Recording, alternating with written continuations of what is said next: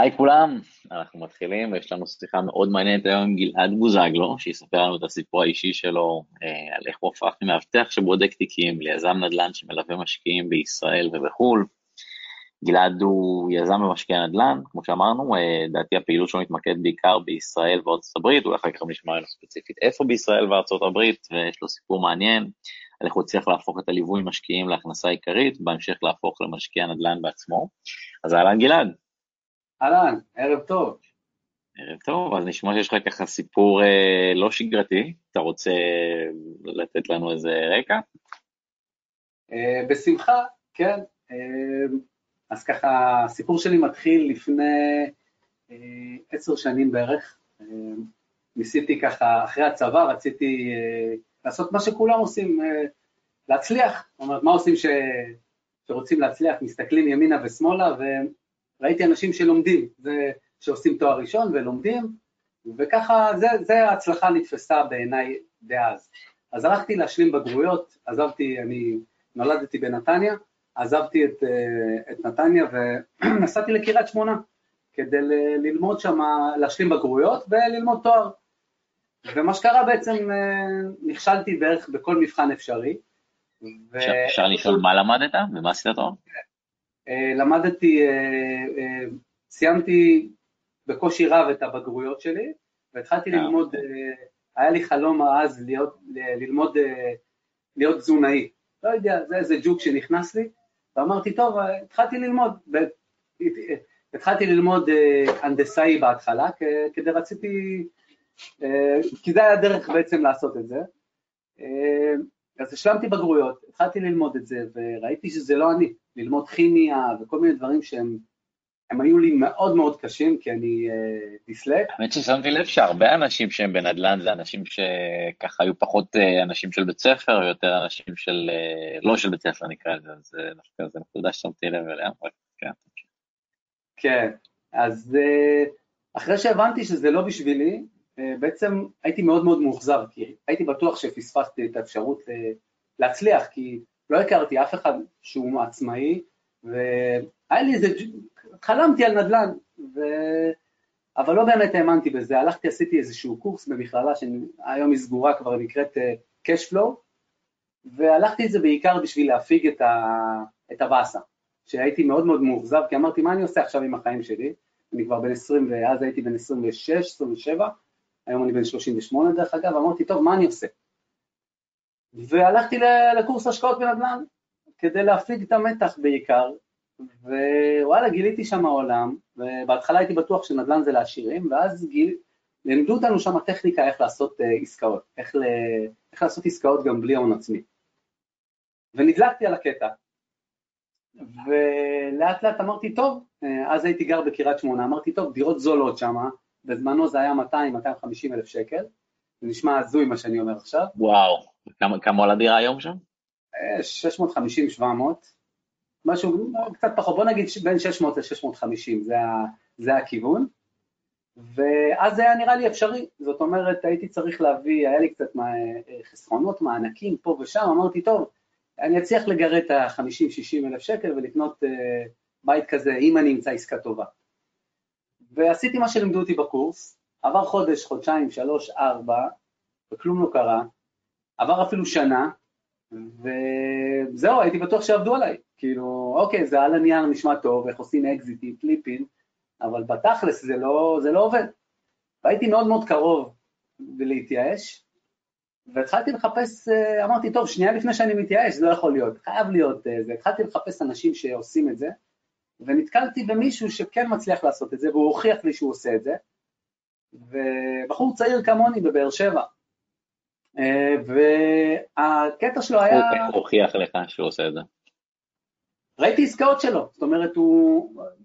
בוא נגיד שהוא היה צריך אותי, אה, יותר נכון הוא חיפש איזשהו מישהו שיספר לו על השוק בקריית שמונה וזה התלבש בול, ואני עשיתי איתו איזה דיל כזה ואמרתי לו, שמע, אתה תלמד אותי איך עושים את העסקאות האלה, ואני אביא לך איזה מידע שאתה רוצה, הוא רצה, הוא, הוא בדיוק היה במעבר בין להיות משקיע של דירות ליזם נדל"ן, של, הוא בנה איזשהו בניין בבאר שבע, והוא אמר, טוב, אני, הם תכננו, הם זוג יזמים שתכננו לבנות אה, גם בקריית שמונה, הם חשבו על זה.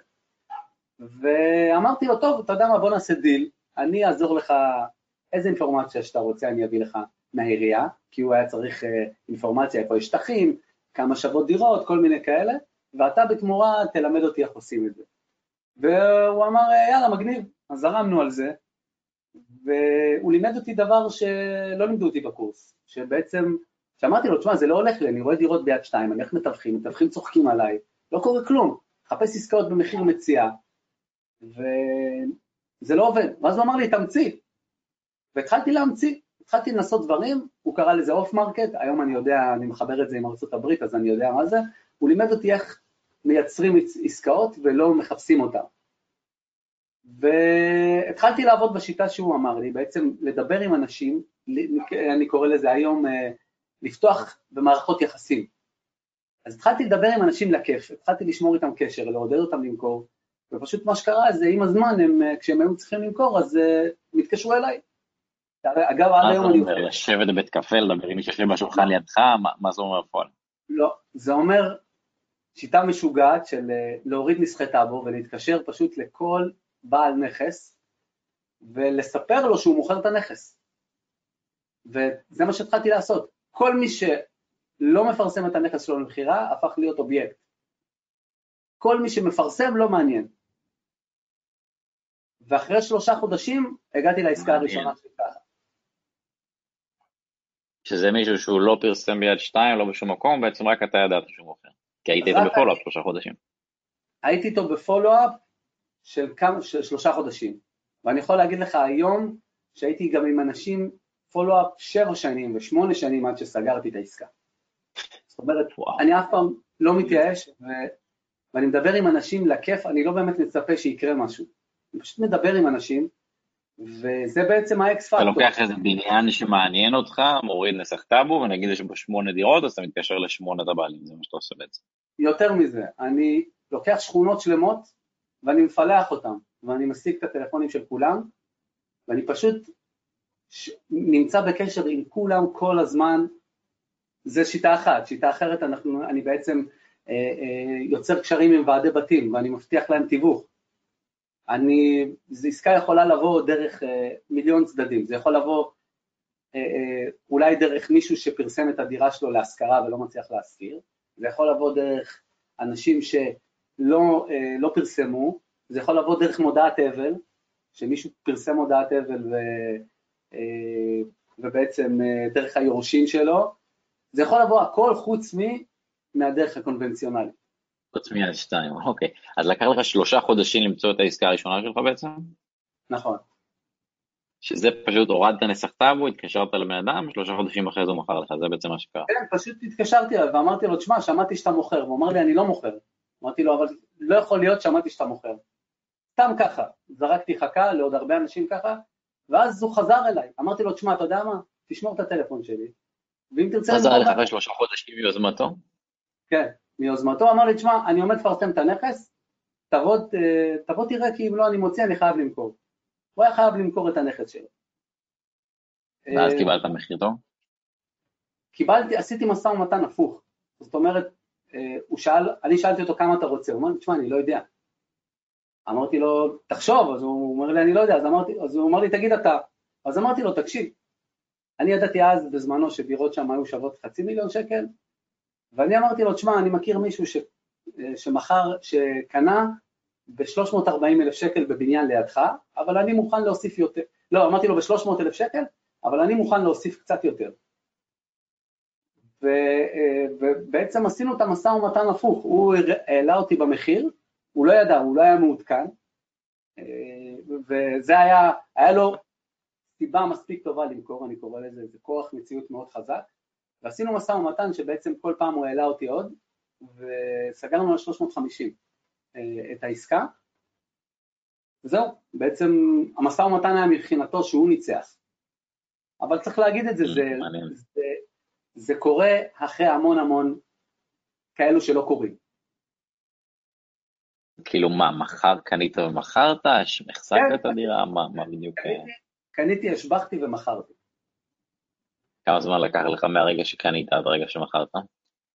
אה, היה, זו הייתה עסקה יחסית, היה לי איזושהי בעיה, כי היה בעיה ברישום, היה תת חלקה, איך זה נקרא, שנייה, טעות, טעות סופר, אז התכנון היה למכור ולקנות תוך שלושה חודשים, בפועל זה קרה, לקח שמונה חודשים, בגלל הבעיית רישום הזאת. וכמה השקעת בהשבחה בשיפוץ? 40 אלף שקל. ומכרתי אותה ב-600. אז הפקדת יחד עם השיפוץ באזור ה-400-410, אם אני לא טועה? נכון, ופשוט השבחתי את הנכס, אני הפכתי אותו, בגלל שזה היה בקריית שמונה וזה אזור סטודנטיאלי, אז לקחתי, עשיתי, כאילו הרווחתי פעמיים, קניתי מתחת למחיר השוק בהרבה, ופשוט הפכתי, הוספתי חדר. זאת אומרת, הכנסתי עוד סטודנט, זה היה דירת שלושה חדרים, אבל אני ידעתי שאפשר להפוך אותה, להסב אותה לארבע. אז בעצם מה שעשיתי זה שיניתי את המבנה הפנימי של הדירה, והוספתי עוד חדר, אז במקום להשכיר אותה ב-2,000 שקל, השכרתי אותה ב-3,000 שקל. ואז בעצם מכרתי תשואה להשקיע... אתה פה בעצם שתי עסקאות, כן, היה לך פה שתי עסקאות, אחת היה לך את ה-60 שהשקעת בהשבחה שקיבלת 100 עליהם, פה הרווחת 40, היה לך את הדירה שקנית ב-350, מכרת ב-500, כאילו הרווחת 40 על ההשבחה ו-150 על הדירה. נכון. ואת השכר דירה גם חודשים. ואת השכר דירה. סך הכל, כן, סך הכל כמעט 300 אלף שקל לשמונה חודשים, יפה. ואיך המשכת משם? אה, ואז אה, אה, מה שהמשכתי משם זה, נפתחו לי העיניים ואמרתי, וואי, אני הולך לעשות רק את זה. ובעצם עבדתי בזמנו בתור מאבטח, וניסיתי לעשות, אמרתי, כל חודש אני אעשה אחד כזה. וכמובן שזה לא קרה. התחלתי, חשבתי שאני אבוא לאנשים אחרים ואני אעשה איתם את אותו דבר, ואנשים בעטו אותי, בוא נגיד הלכתי לבעלי דירות אחרות ואמרתי להם, תשמע, ראיתי מישהו שמוכר בזה ואני מוכן לשלם בזה, והיום אנשים זרקו אותי מהבית, אמרו לי מה אתה ליצן, זה, לא, זה לא עובד כל פעם, בוא נגיד ככה, אבל הצלחתי מה שנקרא לעשות במקביל לעבודה שלי בתור שכיר, כל פעם עסקה, עסקה אחת כזאתי, לפעמים שתיים בשנה. ובאותו זמן לא יכלתי לעזוב את העבודה בהבטחה. עסקה או שתיים הזו הביאו לך יותר מכל המשכורת של ההבטחה. זה היה הכי מצחיק, שהייתי עובד קשה, אה, שמונה שעות, אה, מרוויח 30 שקל לשעה, ובסוף בעסקה אחת אני עושה הרבה יותר מאשר אה, מה שאני, מה שאני עושה בזה, אבל הייתי חייב את התלוש הזה, הייתי במין דיסוננס כזה של כאילו, לא יכול לעזוב את העבודה. למימון גם מהבנק. למימון, ו-5,000 שקל האלו בחודש. עכשיו, אני כבר הגעתי למצב שאני בן 30, יש לי ילד בבית, וצריך להביא פרנסה, ואני כאילו, אני מביא את הפרנסה שלה, אני אוכל מהרווח כל הזמן. ו... ואמרתי, טוב, מה אני עושה עכשיו? אני לא מצליח, היה השיא שלי זה שתיים בשנה, אמרתי, טוב, מה אני עושה? ואז התחילו לעבור הצעות מאנשים שקרובים אליי, ואמרו לי, תשמע, תעשה לי גם. אז אמרתי, לא, אני לא עושה, אני לא, לא רוצה לעשות גם. לא עניין אותי באותו זמן, אה, אה, אני ראיתי בזה כתיווך, ולא רציתי להיות מתווך, לא אהבתי את ה... יסלחו לי כל אנשי התיווך, לא התחברתי, אה, בגלל שהייתי עובד עם מתווכים ומקבל עסקאות, לא התחברתי לאיך שמתייחסים למתווך, לפחות מהמתווכים שאני הכרתי, ולא רציתי לעשות את זה. ואז הגיע פניות של אנשים, שבהתחלה הייתי אומר להם, בסדר, אני אעזור לכם, אבל לא באמת התכוונתי לזה. ואז שמתי לב, ואז פתאום אמרתי, טוב, מה עדיף, להמשיך ככה, כל פעם להיות מאבטח ולהסתובב סביב הזנב של עצמי? אה, ואז החלטתי בבן אדם הראשון שוואלה, בוא, בוא נעזור למישהו ונרוויח על זה עמלה. ואז פתאום שמתי לב שהעסקאות שאני מחפש הן הרבה הרבה יותר טובות ממה שאנשים אחרים מחפשים, שמשקיעים אחרים מחפשים. משקיעים אחרים מחפשים, בשבילי מציאה זה היה 100-150 אלף שקל מתחת למחיר השוק, בשביל משקיעים אחרים עסקה ב-30 אלף שקל מתחת למחיר השוק, זה כבר עסקה טובה. אז מה שעשיתי זה בעצם, התחלתי, עם הזמן עשיתי ככה הרבה עסקאות, כל שנה הייתי עושה אחד, שתיים כאלו, ואז קלטתי שיש מסביבי צוות, זאת אומרת, יש לי איש מימון קבוע, יש לי שיפוצניק קבוע, יש לי מתווך קבוע, ואז אמרתי, טוב, זה, אה, עכשיו נשאר להכניס למשוואה הזאת עוד אנשים, ועשיתי לבן אדם הראשון. כל זה, זה תמיד היה בקריית שמונה כל העסקאות? נכון, ההתחלה הייתה רק בקריית שמונה. והתחלתי לעשות עסקאות, התחלתי לעשות את העסקה הראשונה, ווואי, אהבתי את זה. אה, להתעסק עם השיפוץ, לעשות את כל מה שאני עושה לעצמי, אבל פשוט למישהו אחר. והרווחתי עמלה יפה מזה, שהרבה הרבה כפול שלוש-ארבע ממה שהייתי מרוויח ב, בתור מאבטח, ואמרתי, יש פה עניין, יש פה קטע. ואחרי כמה, שלוש-ארבע עסקאות כאלו, כבר uh, התפטרתי מהעבודה, והתחלתי לעשות רק ליווי משקיעים. Uh, וזהו, ואז עשיתי, הייתי עושה בין, בין, אני עדיין עושה, הייתי עושה, בין, בהתחלה הייתי עושה עסקה אחת בחודשיים, אה, עסקה אחת בשלוש, וגם עושה את העסקה, את העסקה המסורתית שלי כל שנה, בנוסף הייתי עושה, כל חודש, כל חודשיים הייתי עושה עוד עסקה לאחרים. וזה הפך להיות כמו פס ייצור, אני מספק עבודה לקבלן שיפוצים, מספק עבודה ליועץ משכנתה, מספק עבודה לכולם, אני מקבל מחירים טובים, אה, חבר מביא חבר, ו... וזהו, וזה הפך לעסק, ומשם זה התפתח, משם זה התחילו פניות של אנשים שאמרו לי, תלמד אותי גם לעשות כזה, אה, אה, להיות היזם בעצמי. ואז התחלתי ללמד אנשים לעשות את זה גם, והם התחילו, התחלתי לעשות איתם שותפויות, אנשים שלימדתי אותם להיות משקיעים בעצמם, בתהליך של מנטורינג, ולימדתי אותם גם לאתר עסקאות, והתחלתי לעשות ליווי משקיעים עם חבר'ה שלמדו אצלי, זאת אומרת עסקאות שלא מתאימות להם, הם אה, בעצם מביאים את העסקה לשולחן, ואני מביא את המשקיע, הם מביאים את העסקה, ואז התחלתי לעשות בעסקאות גם בחיפה, ואחר כך בדימונה, ואחר כך בטבריה, ואחר כך בנהריה, וזה התחיל כאילו להיות מודל שאני עושה אותו ארצי, נקרא לזה ככה. התחלתי לפתח אותו בשנה וחצי. גם בארצות הברית אמרת שהתחלתם לעבוד? או... כן, אז, אז משם, אחרי שהבנתי שאני יכול לעשות עסקאות בלי, אה, בלי לראות אותן, כאילו לקחתי, אה, זאת אומרת, מה זה בלי לראות? זאת אומרת, על סמך בן אדם שבשטח ושעושה לי ניתוח שוק ועושה בדיוק מה שאני לימדתי אותו, אה, לעשות גם עסקאות ככה בארצות הברית. ולמדתי, אה, אה, התחלתי לעשות את זה בארצות הברית, עשיתי איזשהו קורס כזה בארצות הברית, על ארצות הברית, ו... וזהו, ועשיתי את העסקה, אני כרגע נמצא בעסקה השלישית שלי בארצות הברית, ואני ככה, בינתיים אני עושה את זה לעצמי, אני מקים את הצוות ומתנסה על עצמי, ועכשיו אני בעצם מתחיל לעשות את העסקה הראשונה גם למשקיע אחר, אחרי שהיו לי אה, עסקה ראשונה לא כל כך טובה, ושתי עסקאות אחרי זה אה, טובות. אה, זהו, עשיתי בעצם, מה שעשיתי זה, החלטתי שהספיק לישראל, מבחינה, מבחינתי. זאת אומרת, אני שילמתי המון המון המון מיסים, והגעתי למסקנה ש...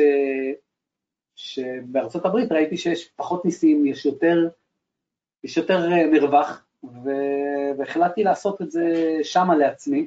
בעצם לקחת את כל מה שהרווחתי כאן ולהשקיע אותו בארצות הברית, ואחר כך להקים שם צוות, כבר הקמתי, אה, ולעשות ליווי משקיעים אה, שם גם. זה בעצם... שלוש ה... דירות שקנית בארצות הברית לא ראית בכלל? את הראשונה לא, ראי, לא ראיתי אותן, את שלושתן. אז איך הגעת לעסקאות האלה? אוקיי, בשיטה שאני אה, לימדתי איך לעשות אה, נדל"ן, אה, מה שנקרא בשלט רחוק, זה להכיר צוותים. זאת אומרת, אני אוטוטו, אני מתכוון לטוס, אני טסתי לשם אגב, אני לא הייתי, לא ראיתי פיזית את הדירות, אבל הכרתי, נפגשתי עם הצוותים בשטח, עם אנשים שעשיתי איתם את העסקה הראשונה, אני יודע שזה נשמע מוזר, אבל בעצם מה שאנחנו מבינים, גם בישראל וגם בארצות הברית, העברתי דבר אחד חשוב, הנדל"ן זה פחות מעניין, כי אני, אם אתה יודע לתמחר אותו, ואתה יודע כמה שווה דירה, אז אתה לא באמת משנה אם אתה ראית אותה בעיניים או לא, כמה שזה יישמע מוזר. והתחלתי את זה... אתה יודע כמה שווה הדירה. איך אני יודע בכמה שווה הדירה? אם זה, בארצ... אם זה בישראל, אני, אה, אה, אני בעצם אה, חוקר את השוק כמו שצריך, אני יודע בכמה דירות נמכרות, אני יודע לערוך השוואות ולהבין כמה שווה נכס באזור ספציפי, אם זה בארצות הברית, יש כלים שהם יותר מתקדמים, של, שאפשר לפלח ולנתח את השוק ולהבין ממש כמעט על הסנטימטר כמה שווה נכס. והעניין של התפעול, אז יש אנשים בשטח שעושים, שהם העיניים והם הרגליים שלי שם. אומר אבל שהעסקה הראשונה לא ממש הצליחה. לא, לא הצליחה. כי, כי נדל"ן זה אנשים, והאנשים בעסקה הראשונה לא הבנתי את המנטליות, לא הבנתי את האנשים, ו... וזה לא עבד, בגלל שלא היה לי צוות טוב. מה, מה השתנה בין העסקה הראשונה לעסקה השנייה? שהבנתי שהמנטליות הישראלית והמנטליות האמריקאית היא מאוד שונה. זאת אומרת, אה, בישראל הם תקתקנים, אם זה שיפוץ אז הכל אה, רץ ויש מוטיבציה לרוץ, ובארצות הברית הם ישנים קצת. איך גרמת לעסקה השנייה, כן, להצליח בכל זאת? אה, למדתי, עשיתי מקרים ותגובות, הבנתי מה היה הטעות שלי. שלקחתי, קודם כל בחרתי באזור מאוד קשוח, חשבתי, אני בישראל דוגל להשקיע במקומות שהם דווקא, אה, נקרא לזה איפה שהכי פחות פופולרי להשקיע. אני אוהב ללכת לדימונה. שכונות רוני, שכונות פשע, כאלה. כן, אני, אין, אין באמת בישראל שכונות פשע, זה איזשהו מיתוס כזה, אה, אבל אני יכול להגיד לך שהעסקאות הכי טובות שלי זה עסקאות ש... אה, ששוק, ששווקים הם רדומים. שאף אחד אחר לא רוצה להיות בהם, כן. כן, למה? כי אני מביא את הבשורה לאותו אזור. אני יכול להגיד לך שבזמנו, אה, אה, שעשיתי עסקאות בקריית שמונה, אה, שזה היה שוק מאוד לא מפותח, וכשאני עשיתי השבחות שם, אז הייתי מגיע לשכירויות יוצאות דופן, וגם, וגם אחר כך הייתי מוכר במחירי יוצאות דופן, כי אני עושה משהו שלא עושים. כי רוב הדירות שם, אנשים היו... אתה קונה מתחת למחיר השוק ומוכר מעל מחיר השוק, אז היה לך פעמיים שהוא לרווח. נכון. אגב, לא תמיד הייתי מצליח לקנות מתחת למחיר השוק. היו פעמים שהייתי, רק על סמך ההשבחה, הייתי mm, מרוויח. במכירה הצלחת. במכירה תמיד הרווחת, גם אם לא בקנייה. נכון. אגב, אני אומר את זה תמיד, היו עסקאות שגם לא הרווחתי בהן. במיוחד בהתחלה. זאת אומרת, כשניסיתי להשביח בהתחלה, אה, אה, זה לא ממש עבד. צריך לדעת איך לעשות את זה אה, ממש כדי שזה יעבוד. רוצה לתת כמה טיפים על השבחה נכונה? כן, השבחה נכונה יכולה להיות בכמה, בכמה פרמטרים, אוקיי? זה תלוי אבל מי, מי קונה נכסים באותו אזור, חייבים להבין לעומק מי קונה את הנכסים באזור, מה הצרכים שלו ומה הרצונות שלו. ומי אה, אה, הסוחר שלי ומה הצרכים שלו ומה היכולות שלו, ועל זה נשען כל העסקה. זאת אומרת, ברגע שאני מבין מי, ה, מי הקונה קצה שלי ומי הסוחר קצה שלי, אני מבין מה הם רוצים, אז אני יכול לשדרג. אוקיי, אני אתן דוגמה, בקריית שמונה נכסים הם אה, אה, באזורים סטודנטיאליים, ומי שקונה שם זה משקיעים, משמע המשקיעים, מי שקונה שם דירות, הוא לא קונה דירה, הוא קונה את התשואה שלה. אוקיי? זה... כמו בבאר שבע שם, ליד האוניברסיטה של הסטודנטים? כן. איך אני יודע את זה? אני פשוט, שיטה אגב זה טיפ חזק, זה לפרסם מודעה שהיא אפקטיבית על, על מכירת דירה כלשהי, ו, ואז אתה מסתכל מי מתקשרים אליך, האם מי שמתקשר, אני פשוט מתחקר אותם, אני כביכול, נקרא לזה מתחזה לבעל נכס, אה, אה, ומתשאל את הבן אדם, שואל אותו מה, מה, למה אתה רוצה לקנות את הדירה? ואז הוא אומר לי, אני מחפש להשקעה. אני מבין, אני שואל אותו שאלות, ואז אני שואל אותו בכמה אתה רוצה להשכיר, בכמה תשואה אתה מחפש. ואז כשאתה עושה את המחקר הזה, אתה מבין ש-90% ממי שמתקשר זה משקיעים, ומשקיעים מחפשים 5%. ואז אתה נשען על זה ואתה אומר, רגע, שנייה, אז אם אני אתן להם, אם אני אשפר שכירות, אז אני, אז אני אוכל להגיע לתשואה יותר גבוהה. אז אני יכול למכור, אני יכול למכור את הנכס בקצת יותר גבוה. ואז אתה מגיע לסוחר, אתה מבין שזה סטודנט, ואתה אומר, מה אני אעשה כדי שהסטודנט ישלם לי יותר? או, או, או נגיד בקריית שמונה זה פר חדר, מקובל לשלם אלף שקל, זה מה אני יכול לתת להם שזה ישפר להם את השכירות. אז אני יכול לתת מכונות קפה, ואני יכול לתת אפילו אופניים חשמליות כחלק מהדירה, ואז זה בעצם משפר את השכירות, אני מרוויח עוד 100 שקל, נגיד את אותו אחד שרגיל לשלם לי 100, אלף שקל לחדר, וזה שלושה חדרים, אז אני במקום 3,000 משלם, מצליח לשדרג ל-3,300, ואז ה-5% תשואה... מעניין, הטיפ עם האופניים. מעניין, כן? יצירתי. יצירתי הטיפ עם האופניים. כן, אז זה גם אחד מהדברים ש... שהייתי uh, קונה רחוק מ... רחוק מהמכללה, איפה שאין סטודנטים, ופשוט הייתי אה, נותן להם אה, אופניים חשמליות כדי להקל עליהם על הדרך להגיע, ואז הם היו מוכנים אה, להתרחק מהמכללה. אז בעצם לקחת מקום שבו אנשים אחרים לא הצליחו להשכיר לסטודנטים, ויש את היצירתי עם האופניים, הצלחת כן להשכיר לסטודנטים, אפילו במחיר יותר טוב. כן, הייתי משכיר דירות שבאזור שהוא הרבה פחות טוב בקריית שמונה, שהוא נחשב, הוא לא, לא נקרא לזה סלאמס כמו מקום שאוכלוסייה מאוד מאוד חלשה גרה שם, שפשוט מה שעשיתי זה, היה מקובל, משפחות משכירות שם ב-1,800, 2,000 שקל, אני הבאתי אופניים חשמליות והשכרתי אה, אה ב-2,600. ואז... שזה בכלל לא קשור אפילו לנדל"ן או השבחה, זה נטו יצירתיות. כן, ואז נטו מה שקרה זה, זה פשוט, מה שקרה זה שיפרתי את השכירות, שזה פעם אחת, ופעם שנייה בא משקיע תל אביבי שאמר וואו, יש פה 2,600 שקל, אז אני לא אמכור, לא, אני, אז זה היה, נגיד דירות שוות 500 אלף שקל, אז פתאום דירה כזאת היא כבר, הוא מוכן לשלם עוד עליה אה, כבר קרוב ל-600. אז הרווחת 100 אלף שקל כי נתת לסטודנט אופניים חשמליים, גדול. כן, אבל לא אגיד לך, לא, לא אשקר לך שגם אה, אה, אין הרבה אנשים, בוא נגיד ככה, שמוכנים לשלם מעל מחיר השוק. אבל יש כאלו, אני יודע, אני קורא להם תל אביבים, שפשוט באים ובשבילם עכשיו לקבל 6 אחוזי, 5 וחצי, 6 אחוז, זה מטורף. אז בא אחד שהוא מבין שהוא, שהוא עומד לשלם הרבה מעל מחיר השוק, אבל מבחינתו זה בוננזה, מהראייה שלו.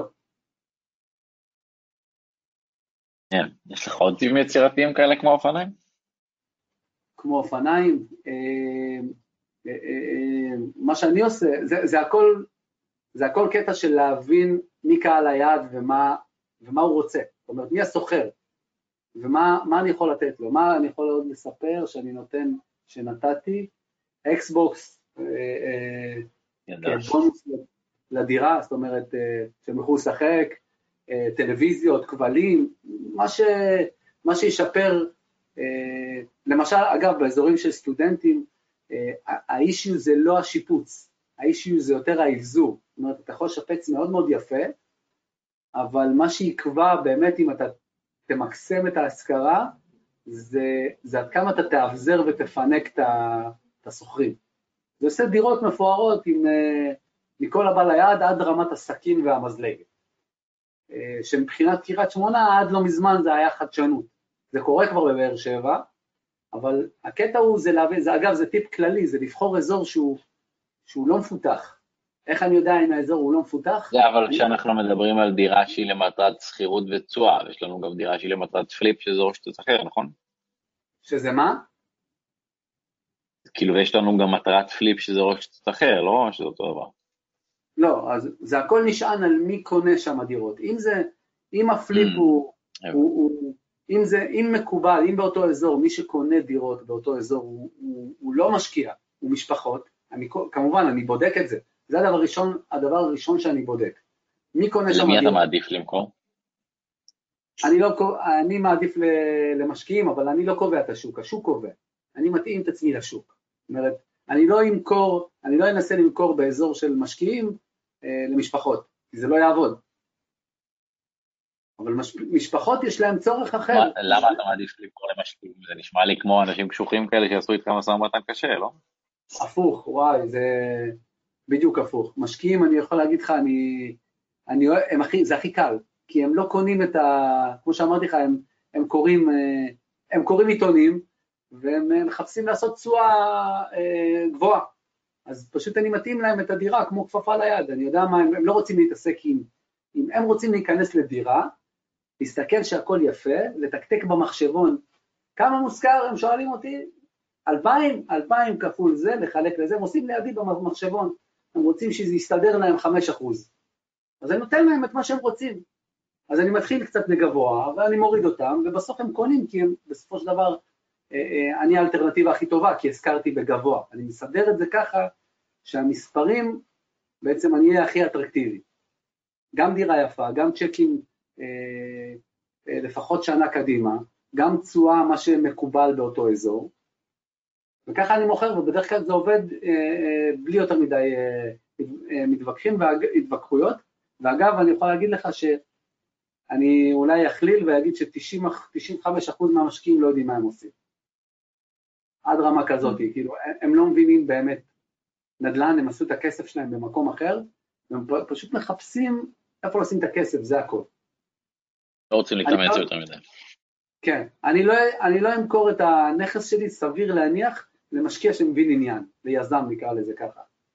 בחיים זה לא יקרה, אני לא, למישהו שהוא חושב כמוני, בצורה שלי, הוא לא יקנה ממני את הנכסים. כי אני מוכר אותם במאוד גבוה. אני עושה משהו שהוא, אני משביח אותם, ואני מוכר אותם הרבה פעמים במעל מחיר השוק. הרבה פעמים הייתי מוצא נכסים בעשרה אחוז פחות, שזה לא הרבה, ומוכר אותם בעשרה אחוז יותר. ואז אני מייצר לעצמי את הגאפ של, את הרווח של ה-20 אחוז. ומשקיע שהוא מבין עניין, לא יקנה דירה במעל המחיר השוק שלה. זה עסקאות לבד או עם מתווכים? רוב העסקאות שלי הם, כמו שאמרתי לך, הן עסקאות שלא פורסמו בשום מקום אף פעם. מדי פעם, אני אקרא לזה מתווכים לא ממש אוהבים אותי. אני לא יודע, אולי בגלל שאני מגיע לעסקאות לפניהם, אה, אבל אני לא מסתדר איתם. הם כאילו, אה, היה לי כמה עסקאות שעשיתי עם מתווכים, אבל ברוב אני לא מסתדר איתם. אני יכול להגיד לך שהייתה תקופה שאני הייתי נותן למתווכים עסקאות ומרוויח על זה. זאת אומרת, הייתי לוקח עסקאות והייתי מבין שהן לא מתאימות לי, והייתי אומר, קח, הנה טיפ. אתה הולך למתווך הזה, והייתי אומר, אם יש לך עסקה טובה, תביא לי, אני אביא לך את העסקאות שהן לא מתאימות לי. כן, פשוט מגיע לעסקאות לפניהן. דווקא היו פה כמה חבר'ה שגם עוסקים בתחום הזה ואמרו שהם עובדים רק עם מתווכים, כי הם עוזרים להם במשא ומתן. נכון, יש כאלו, בהחלט, אני לא מסתדר איתם. אני לא, לא הצלחתי לפצח את הנוסחה, אה, אה, משום מה הם לא, לא מצליח להבין אותה, את ה... לא יודע, את האלומה. אז, אז היום אתה בעצם לא עושה יותר בכלל עסקאות בארץ, עברת רק לארצות הברית? לא, לעצמי לא, אה, למשקיעים אחרים כן. אני עד היום עושה בין עסקה לשתיים בחודש, ב, ב, או בקריית שמונה, בקריות, בכל האזורים שמניתי מקודם. וזה עסקאות שאנחנו... חלק... מה? וחלק מהעסקאות שעשית שמרת את הדירות כדי שיצרו לך תשואה, או שאת כולם מכרת? זה חלק בעוונותיי ממה שעשיתי, כל כך הסתנוורתי מהלקנות ולמכור, שבסופו של דבר אה, אני הייתי על גל של עלייה מאוד גדול, שהיום אני מצטער על זה, זאת אומרת, לא הייתי צריך לקנות ולמכור כל כך הרבה, כי ב long run זה היה עליות, עליות כל כך מטורפות, שיכלתי גם לא לעשות כל כך הרבה, ופשוט להשאיר את הדירות מלכתחילה, בעצם לא נהנית מכל ה upside, כאילו רצית רק את ה upside של העסקה במקום לחכות ל upside של השוק גם, שאולי 3, 5 ו-10 שנים אחרי זה, שהוא בעצם היה הרבה יותר מה-50 או 100 או 200. בדיוק, אני, אני, כל המרכז שלי בהתחלה היה לא להחזיק יותר מדירה אחת, בשביל לא לשלם מס שבח, בשביל אה, מס רכישה, כי זה מאוד מאוד מקשה, הקשה עליי. לא היה את ה-18 חודשים שחייבים לחכות שיש היום. נכון, אבל לא היה לי סבלנות לחכות גם אותם.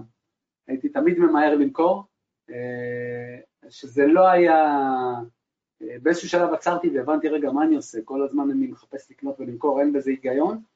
אה, היום אני פחות, הרבה פחות קונה ומוכר, משתדל שלא, אבל עשיתי, קניתי איזה כמה נכסים מניבים והחלטתי שאני, לפני שלוש שנים, החלטתי שאני עוצר, קניתי כמה נכסים מניבים, ו... ופשוט החזקתי אותם. והיום אני אה, מכרתי את רובם והעברתי אותם בעצם לארצות הברית, כנכסים מניבים. ונשארו לך עוד נכסים בארץ? אם כן, אז באיזה עיר? יש לי בקריית שמונה, שניים, אה, זה מה שנשאר.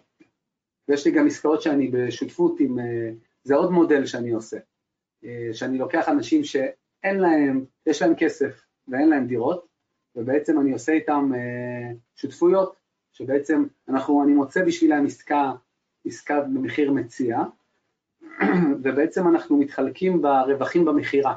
זאת אומרת, אני שותף, אני מקבל הערת אזהרה על הנכס, ובעצם אני שותף במכירה, אני שותף ברווחים. אז אני מחזיק גם דירות כאלה, שבעצם אה, לא הבאתי בהן כסף, ומשקיע קנה אותן, ואני אה, זכאי, מה שנקרא, שותף ברווחים. זה רק ברגע שהדירה תימכר בעצם. נכון, אני ייהנה מרווח רק כשהדירה תימכר לפי התוכנית העסקית שבנינו. אז בארץ אתה הכי מאמין בקריית שמונה? וואי, אין לי סנטימנטים לשום מקום, בואו נקרא לזה ככה. בוא נגיד אם אני מדבר על נכסים מניבים, אז אני מאמין היום בקריית שמונה, שיש את התשואות הכי גבוהות, דימונה וקריית שמונה, בוא נגיד ככה. זה שני המקומות ש... שאני מאוד מאמין בהם כרגע, בכל מה שקשור לנכסים מניבים. אם זה באסטרטגיה... איך? ואם זה מבחינת אפסייד כאילו של קנייה מכירה זה גם נכון? זהו, אז כשעושים קנייה מכירה אין סנטימנטים לכלום, אני לא רואה מקום, אה, אה, אתה יודע מה, יותר, יותר נכון אני כן רואה, במקומות שיותר קל לי לעשות היום עסקאות של קנייה ומכירה, למרות שאני לא עושה, אבל בתקופות שכן הייתי עושה, באזורים ש, אה, שהם לא מפותחים, זאת אומרת במקומות שאין שם השבחות ושהדירות שם נראות לא טוב, שם בדרך כלל, שזה כמו קריית שמונה, לצורך הדוגמה, לדוגמה, אני אקח את הדוגמה של באר שבע, אין לי בשורה, אני לא יכול לתת שם את הבשורה. זאת אומרת, באר שבע זה שוק מאוד מאוד מפותח לצורך העניין, יש שם דירות מפוארות, מטורפות, אין לי מה לתת שם ב... כשאני הולך להשביח נכס. לצורך העניין, בקריית שמונה יש לי מה לתת, כי התח... עד לא מזמן, עד לפני שנתיים-שלוש, הנכסים שם, משקיעים לא אהבו להשקיע בדירות. זאת אומרת, היו עושים טובה שהם זורקים איזה מיטה יד שנייה. וכשאתה בא לשוק כזה ואתה מביא את הבשורה איתך של יאללה השבחות, אז פתאום אתה מצליח אה, גם להשכיר במאוד גבוה, כי אתה פתאום מביא איזושהי חדשנות לשוק, נותן איזה אופניים חשמליות, נותן איזה דברים כאלו, שבעצם הופכים את הנכס שלך לבוננזה, ואתה, ואתה ממציא את המחירים מחדש. זאת אומרת, בוא נגיד בקריית שמונה, שזה השוק שהכי הרבה עסקאות עשיתי בו באופן אישי, הייתי מצליח למכור תמיד, אה, ברוב המקרים, הרבה, בלפחות 10%, 15% מעל כולם, כי הייתי מביא גם משהו אחר. כשאתה מסתכל. על השוק, אתה בעצם, מבחינתך השוק שלך זה לא הדירות, השוק שלך זה שאר המשקיעים שמתחרים בך, ואתה רוצה להיות איפה שהם לא נמצאים. נכון. אני, אני אוהב לי. להתרחק מהאזורים. אם למשל היום בקריית שמונה ליד המכללה נהיה שוק מאוד מפותח, של השבחות, אז אני הולך לדרום העיר, איפה שאין שם אין שם אה, השבחות ואין שם סטודנטים, ואני מושך את הקהל יעד הזה לגור שמה באמצעות שנותן להם תנאים יותר טובים. מעניין, כשאתה אומר לחפש איפה שעוד אין הרבה משקיעים שעושים את זה, אז אני מניח שאתה מביא את הפילוסופיה הזה גם לאזורים מסוימים בארצות הברית, ששם אתה עושה אותו דבר בעצם? אה, אגב, בארץ, לפני שאני אספר על ארה"ב, אגב, בארץ, למשל, אני רואה את זה היום, את דימונה, זה ממש דומה למה שעשיתי בקריית שמונה, שהשוק היה ממש ממש לא מפותח. למשל, עשינו עכשיו עסקה בדימונה, שדירות שם נמכרות, קנינו דירה ב-400 אלף שקל, שמחירי השכירות שם היה 1,500, 1,600, 1,700, ולא הייתה שם שום דירה אה, משופצת, ופשוט מה שעשינו זה לקחנו דירה והשבחנו אותה ממש ב-60-70 אלף שקל, והצלחנו להשכיר ב-2,400 שקל. ועכשיו אנחנו יוצאים למכירה, ובואו נראה מה יקרה.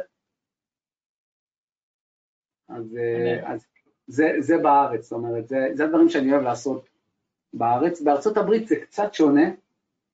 אה, אני עוד ככה עדיין במיינסטרים, זאת אומרת, אני עדיין לומד את, ה, את התרבות, זה לא כל כך ככה, אוקיי? כמו במיוחד שאתה עושה עסקאות שהן בשלט רחוק ושאתה לא חי את השוק דרך הרגליים, אז הרבה. שם אתה מתמקד בארצות הברית זה המקום הרבה יותר גדול מישראל, יש לך איזה מיקוד שם מסוים, או כן. איך אתה כאילו... אה, אני, מתמקד בפלורידה, שזה אה, שווקים שהם יותר, ל, אה, יותר סולידיים, ואני מתמקד בעיקר, עיקר השוק שלי היום זה באוהיו, בטולדו.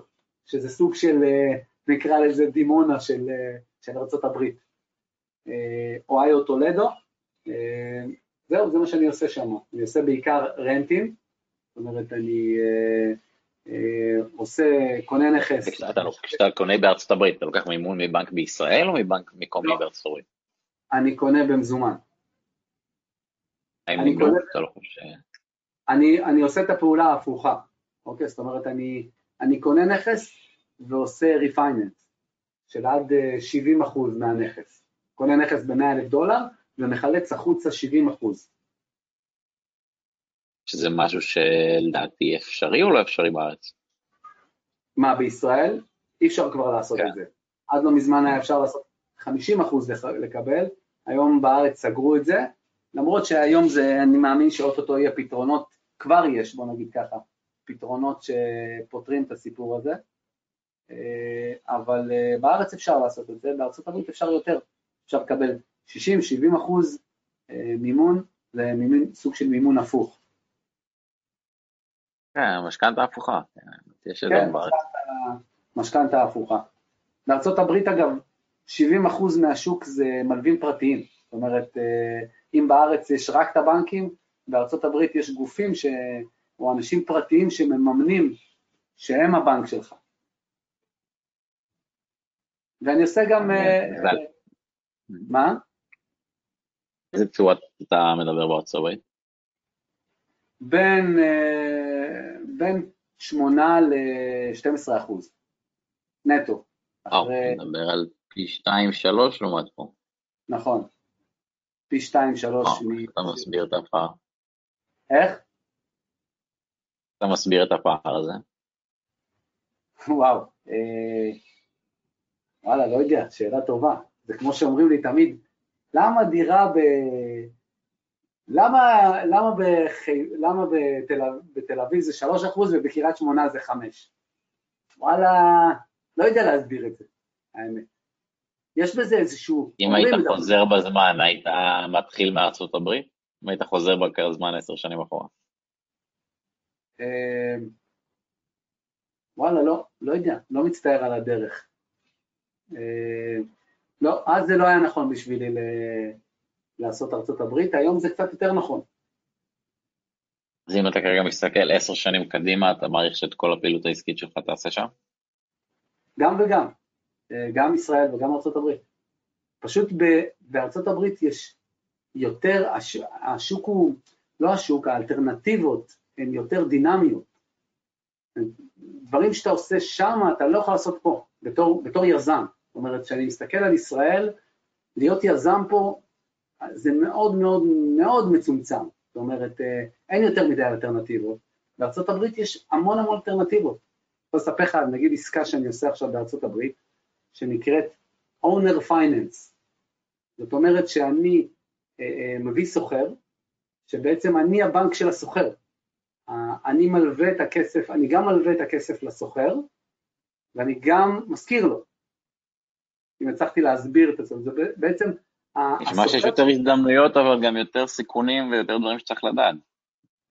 נכון, נכון. אה, אה, בישראל אני יכול לקרוא לזה כל מטאטא יורה, בארצות הברית לא. יש מקומות שהם אה, סופר מסוכנים. יש דירות ב-20 אלף דולר שהן עושות 30 אחוז תשואה על הנייר, אבל זה אומר שאתה צריך, שצריך להיכנס עם שרטגן כדי להוציא משם שכירות. אז אה, וואו. כאילו, השוק הוא מאוד מאוד, המנעד הוא הרבה יותר רחב מפה ב...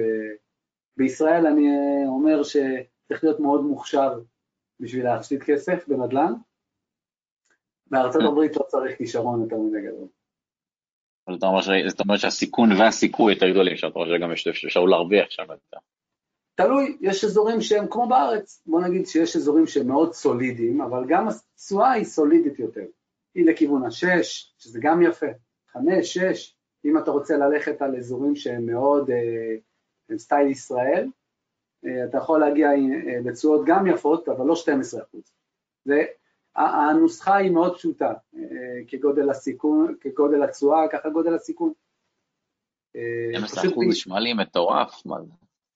כן, זה לא מסתדר באוזניים אה, ישראליות, אבל בוא נגיד בארצות הברית לקבל את ה-8% לא צריך איזה, לא צריך להיות כישרוני מדי בשביל לקבל את זה, באזורים שהם אה, סבירים נקרא לזה ככה. בישראל אם אתה רוצה לעשות 5% אתה צריך להיות אה, תותח. מה עלות דירה שם? 100 אלף דולר? יש הכל מהכל, זה מתחיל מעסקאות בסיכון גבוה באזורי סלאמס של אה, דירות ב-20 אלף דולר, שאני לא ממליץ להתקרב אליהם, ויש לך אזורים שהם 100 אלף דולר, יש גם ב-30, 40 אלף דולר, 50, בוא נגיד שהעסקאות שהן יחסית עם התשואות היציבות באזורים שהם, שהם יציבים, זה בין 60-70 אלף דולר ל-150. זה בעצם, ה, זה הנכסים שנותנים בין 8 ל-12. כשאני אומר בין 8 ל-12, 8 זה באהלן אהלן, 12 זה לפתחים. יכול להיות שפשוט בשנים האחרונות נהיה איזשהו שינוי, איזה, איזה, אני שומע פשוט הרבה אנשים מדברים על זה, באיזשהו שינוי שיש פחות היצע, פחות אנשים רוצים למכור, יותר אנשים רוצים לקנות, יכול להיות שנהיה יותר קשה לעשות עסקים כאלה בישראל בשנים האחרונות. מה, ב... אה, יותר קשה לסחור בין... לא קשה למצוא מציאות, יותר קשה לסחור, יותר קשה להשיג נכסים, יש פחות נכסים, פחות מציאות, אולי משהו בשוק בארץ נהיה יותר קשה בשנים האחרונות. תשמע, למצוא מציאות תמיד היה מאתגר, זה לא משהו, אה, מי שחושב שפעם היה, יש איזושהי נטייה לחשוב שפעם היה יותר קל. זה לא, לא מאמין בזה, גם פעם היה מאתגר מאוד למצוא את זה, היום עוד יותר קשה. כי היום המודעות היא יותר גבוהה, וליצור עסקה מאוד מאוד טובה היא מאוד, אה, יותר מאתגר, אני מרגיש את זה היום. אה, אבל יש משהו במה שאתה אומר. בזה ש... בוא נגיד שהיום אם אתה על זה, על זה, אז יכול להיות שתמצא אחד בשנה. נכון. אם עושים עבודה נכונה, אני טוען שאפשר uh, בשנה למצוא מציאה אחת לפחות. אבל אני, אני היום יודע שעם המס רכישה ועם כל ההוצאות שמסביב, זה לא שווה לי את המאמץ. זאת אומרת, אם אני עושה עסקה, שאני קניתי אותה ב... Uh, אה, נגיד ב-600,000 שקל, ושילמתי עכשיו 40,000 אה, שקל מס רכישה, ועוד 30,000 אה, שקל מס שבח, ועשיתי, נגיד, הצלחתי להגיע למצב שעשיתי 60,000 שקל, בעסקה של פעם בשנה, אחרי שעשיתי סלטות באוויר כדי למצוא איזה מציאה. זה לא, זה לא שווה את ההתעסקות, כי זו התעסקות מאוד גדולה להגיע ל, לעסקאות כאלו, ולעשות משא ומתן עיקש ולראות המון המון נכסים, זה לא משימה פשוטה, בוא נגיד ככה, לאתר מציאה. וגם כשאתה מוצא אותה, בסוף אתה נשאר עם, אה, עם 60-50 אלף שקל, שאני יכול להגיד לך, זו העסקה האחרונה שעשיתי, ש, שמצאתי אותה ב-150 אלף שקל מתחת למחיר השוק, והייתי צריך לשלם מס רכישה, והייתי צריך לשלם מס שבח, ובניתי על, 100, אה, על 150 ברוטו, בסוף זה זו הייתה תקופה לא כל כך טובה, ומכרתי ובסוף יצא לי, אה, אה, יצא לי 40, 45 אלף שקל רווח, אוקיי? גם נפלתי על תקופה לא כל כך טובה, ואז אמרתי, רגע, מה, אני כל כך הרבה מאמץ, שיפוצים, עניינים, בסוף התגובה שלי 45 אלף שקל? שאני עושה את זה בעסקאות שאני מלווה אנשים, קצת פחות, זה מה שאני מרוויח בעסקאות שאני לא שם אה, כסף. אז אין לי בזה היגיון אה, היום. נקרא לזה ככה, אה, לעשות את, ה, את כל הכאב ראש הזה. מעניין, אז אתה אומר שבעצם אין הרבה פוטנציאל בשוק כרגע?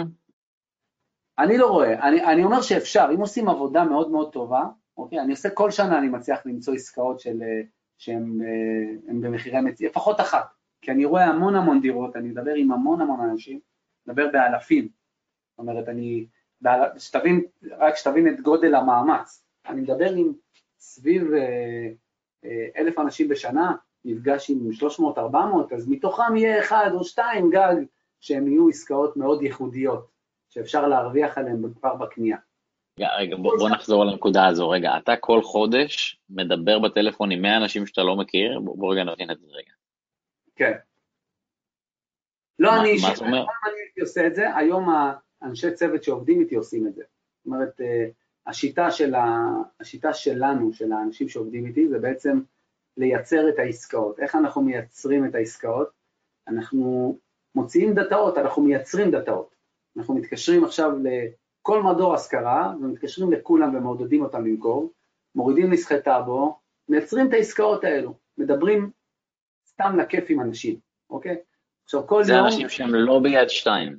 לא ביד שתיים. אתה מדבר בחודש, או הצוות שלך מדבר עם 100 איש בחודש שיש להם נכס והם לא מפרסמים אותו ביד שתיים. זה- זה הרעיון. לפחות. אז אמרנו 100 בחודש, זה 1,200 איש בשנה, מתחום אתה נפגש עם 300 או 400, זה בערך רבע. זאת אומרת, נפגש, אתה אישית נפגש איתם? לא אני, אה, היום אני לא נפגש, זה- החבר'ה שלי, זה אנשי צוות שלי. אה, מה, הם אומרים אני אבוא אליך הביתה לקפה? מה, מה, מה, כאילו, מה הם מציעים? יכול להיות שיחה, אז אני אתקשר אליך, אני אגיד לך, ניר, שאהלן, מה שלומך, אני אתן לך סתם סימולציה. ואז אני אגיד לך, תשמע, ניר, מה קורה? שמעתי, יש מצב שאתה רוצה למכור את הבית שלך? נגיד פרסמת, פרסמת את הדירה שלך על ההשכרה, או אפילו לא פרסמת. אוקיי, סתם לצורך העניין. אני אגיד לך, ניר, מה, מה קורה? אתה, אתה רוצה למכור את הדירה שלך? מה תגיד לי? כנראה שלא, אוקיי. שלא. אז אתה יודע מה? לא. אני מחפש בדיוק איפה שאתה, איפה שהדירה שלך, תשמור את הטלפון שלי. ואז אה, מה שקרה, חוזרים אליך? הם לא חוזרים, אבל אני מציק להם. אוקיי. אז מה ה follow-up? אתה עושה פעם בחודש, פעם בשבוע? מה? תלוי בשיחה, איך זרמה השיחה. אם בסוף השיחה אני מבין שאין לך איזשהו כיוון, אתה אומר לי, תשמע, מה אתה, מאיפה נפלת עליי, מה אתה רוצה? אז אני אתקשר אליך עוד, רק כדי לראות אם שמרת את הטלפון שלי. זאת אומרת, אני אתקשר אליך עוד, אה, עוד, חו- עוד שבועיים, אני אגיד לך, מה המצב, ניר? אז אתה תגיד לי, מי אתה? אני אומר לו, מה, אתה לא זוכר אותי? איזה באסה איתך. אני רוצה לקנות את הדירה שלך. או, ואז אתה תגיד לי, לא, אני לא מוכר, מה אתה רוצה? שמור, שמור את הטלפון שלי. עכשיו, כשאתה מדבר עם עשרות אנשים, מאות אנשים, יש כאלו ששומרים, ויש כאלו שעכשיו לא רוצים למכור, אני מתזכר אתה יודע, אותם. זה מצחיק, כי היית כבר יכול לפתוח על הדרך משרד תיווך, כל אלה שהם לא מציעה, אבל הם רוצים למכור במחיר השוק, היית יכול פשוט לסבך את הדירה שלהם ולקבל עמלה, נראה לי שהיית על הדרך יכול לפתוח משרד תיווך בכיף. אז זה סוג מה שאני עושה, זה סוג, ליווי משקיעים, זה סוג של משרד תיווך. אז היום אני עושה 20 עסקאות כאלו, נגיד בשנה, שאני מלווה בהם אה, משקיעים אחרים, שזה סוג של תיווך של קונים. תחשוב, אה, מתוך כל האלף איש האלה, יכול להיות שיש עוד 100 איש שרוצים למכור במחיר השוק, שהיית יכול פשוט סתם לתווך להם את הדירה. נכון, יש מצב. נראה לי. הזוי, נראה לי שהיה לך פה, נראה לי, כן, נראה לי שהיה לך פה ביזנס, הרי זה מה שמתווכים עושים בכל מקרה, מה שאתה אומר, אה, כאילו זה זה העבודה שהם מתווכים, יכול להיות שאת כל האנשים שהם מוכרים במחיר השוק, היית יכול פשוט לתווך להם את הדירה, לשים אותה ביד שתיים. אבל תחשוב מה אני עושה, אני מעביר, אני עכשיו מדבר איתך במודל של, אה, של המאבטח, ככה אני הסתכלתי על זה, בתור מאבטח. אני מעביר סקאנר על כולם, זה לא שאני באמת הולך לראות את כל הדירות. אני סוג של מעביר סקאנר על כמות אדירה של דירות, ואני בורר את איזה עסקאות אני, אה, איזה עסקאות אני הולך. אם אתה מתווך אותם, זה ללכת לדירה, זה לעשות שיווק, זה לעשות זה, זה, יש פה עבודה שלמה, אוקיי? אני אני לא הולך לראות את רוב הדירות שהן לא רלוונטיות. זאת אומרת, אני, אה, היום שאני כבר, שאתה מכיר את השוק ואתה יודע בכמה נמכרות, אז, אז אתה לא הולך לראות כל דירה, אתה פשוט עושה מספרים, הסטטיסטיקה בסוף מביאה אותך שאם אתה מדבר עם 100 אנשים, אז פתאום יש איזה מישהו שמביא לך במחיר טוב, או במחיר שהוא לא טוב לי, אבל הוא טוב למשקיעים שלי. הבנת? זאת אומרת, בוא, בוא נגיד שזה אחלה מודל, תמיד אמרתי אם אני אכניס איזה מתווך פה בסיפור. גם מה שמת... זה מה ש... אני לא- לגמרי חושב שאתה צריך לעשות מתווך, כי גם מתווך, המטרה שלו לקחת בלעדיות דירה שהמוכר שפוי, ויש לו מוטיבציה, ושהמחיר ריאלי, כאילו כל הקריטריונים האלה, זה גם הקריטריונים שמתווך עובר, והוא לא ילך אפילו לדירה אם הוא רואה שהמוכר רוצה מחיר הזוי לגמרי, כאילו, זה בדיוק מה שמתווך עושה כשהוא מחפש נכסים לשווק בבלעדיות. לדעתי. לגמרי על הדרך היית יכול פשוט לקחת מתווך מקריית, קח מתווך מקריית שמונה, פשוט יש לך פה, אתה יכול להביא לו 50, 100 נכסים בבלעדיות, כאילו. אתה יודע. זה הזוי.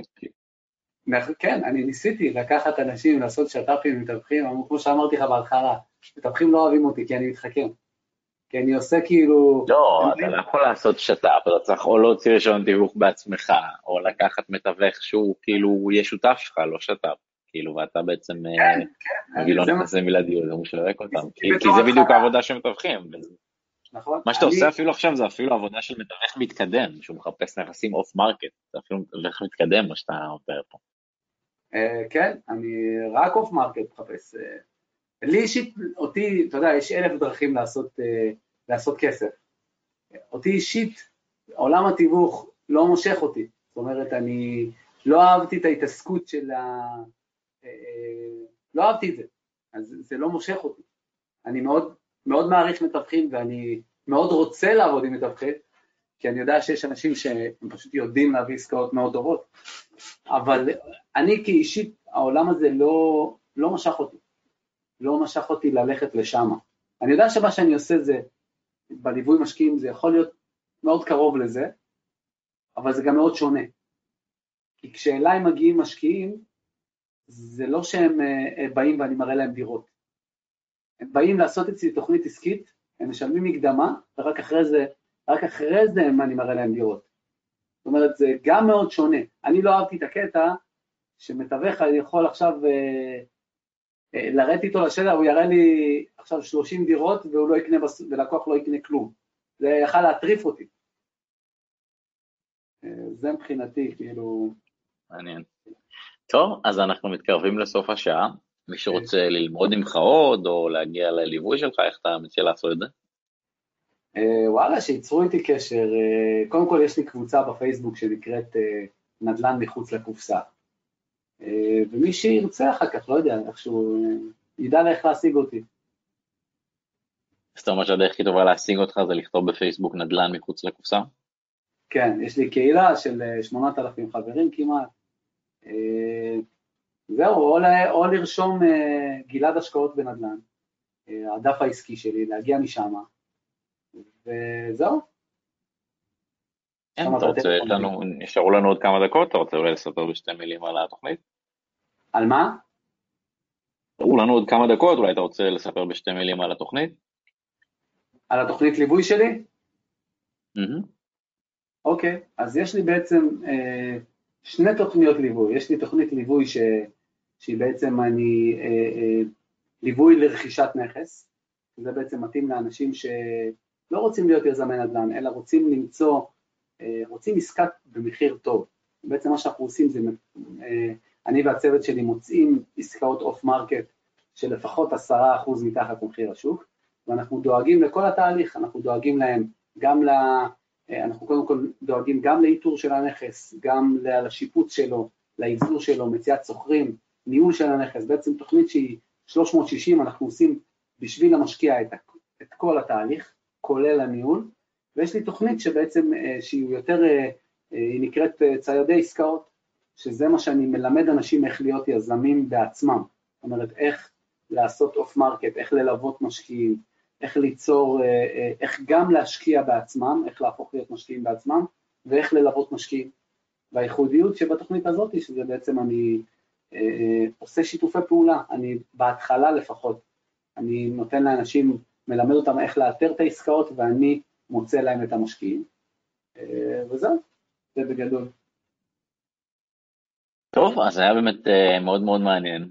לקחתי את טיפים אופניים, זה מה שאני זכרתי הכי חזק. אוקיי. היה באמת אה, רעיון מאוד מאוד מעניין, מאוד ככה ממש מהשטח, מאוד כנה, אה, גם הדברים הטובים, גם הדברים הרעים, בלי ליפות, מאוד תכלס, אה, מאוד לעניין. אז תודה לך גלעד על הזמן והטיפים שהקדשת לנו. ולמי ששומע אותנו בספוטיפיי או ביוטיוב, אז אתם יכולים לעשות, ביוטיוב אתם יכולים לעשות subscribe, בספוטיפיי אתם גם יכולים לעשות מנוי כזה, ואז אתם תקבלו עדכון כל פעם שיוצא הפרק הבא, ביוטיוב בספוטיפיי אתם מוזמנים לעקוב. אה, זהו, אז שוב, תודה לך גלעד. תודה רבה. תודה שהצטרפת אלינו, ותודה לכל מי שהקשיב, מקווה שנהניתם וקיבלתם ערך, ונתראה בפרקים הבאים.